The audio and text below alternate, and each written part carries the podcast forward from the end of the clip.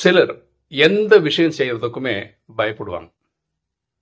இவங்களாம் எப்படி இருந்தால் நல்லாயிருக்கும் அப்படின்னு பார்த்தீங்கன்னா இந்த ஒரு புரிதல் இருந்தால் நல்லா இருக்கும். அதாவது செய்பவர் செய்விப்பவர் இறைவன் நம்ம வெறும் டூல் தான் அப்படின்னு புரிஞ்சுக்கிட்டோம்னு வச்சுக்கோங்களேன் நமக்கு இந்த டென்ஷனே இருக்காது.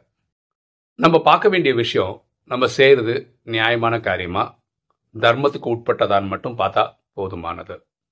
எண்ணம் போல் வாழ்வு.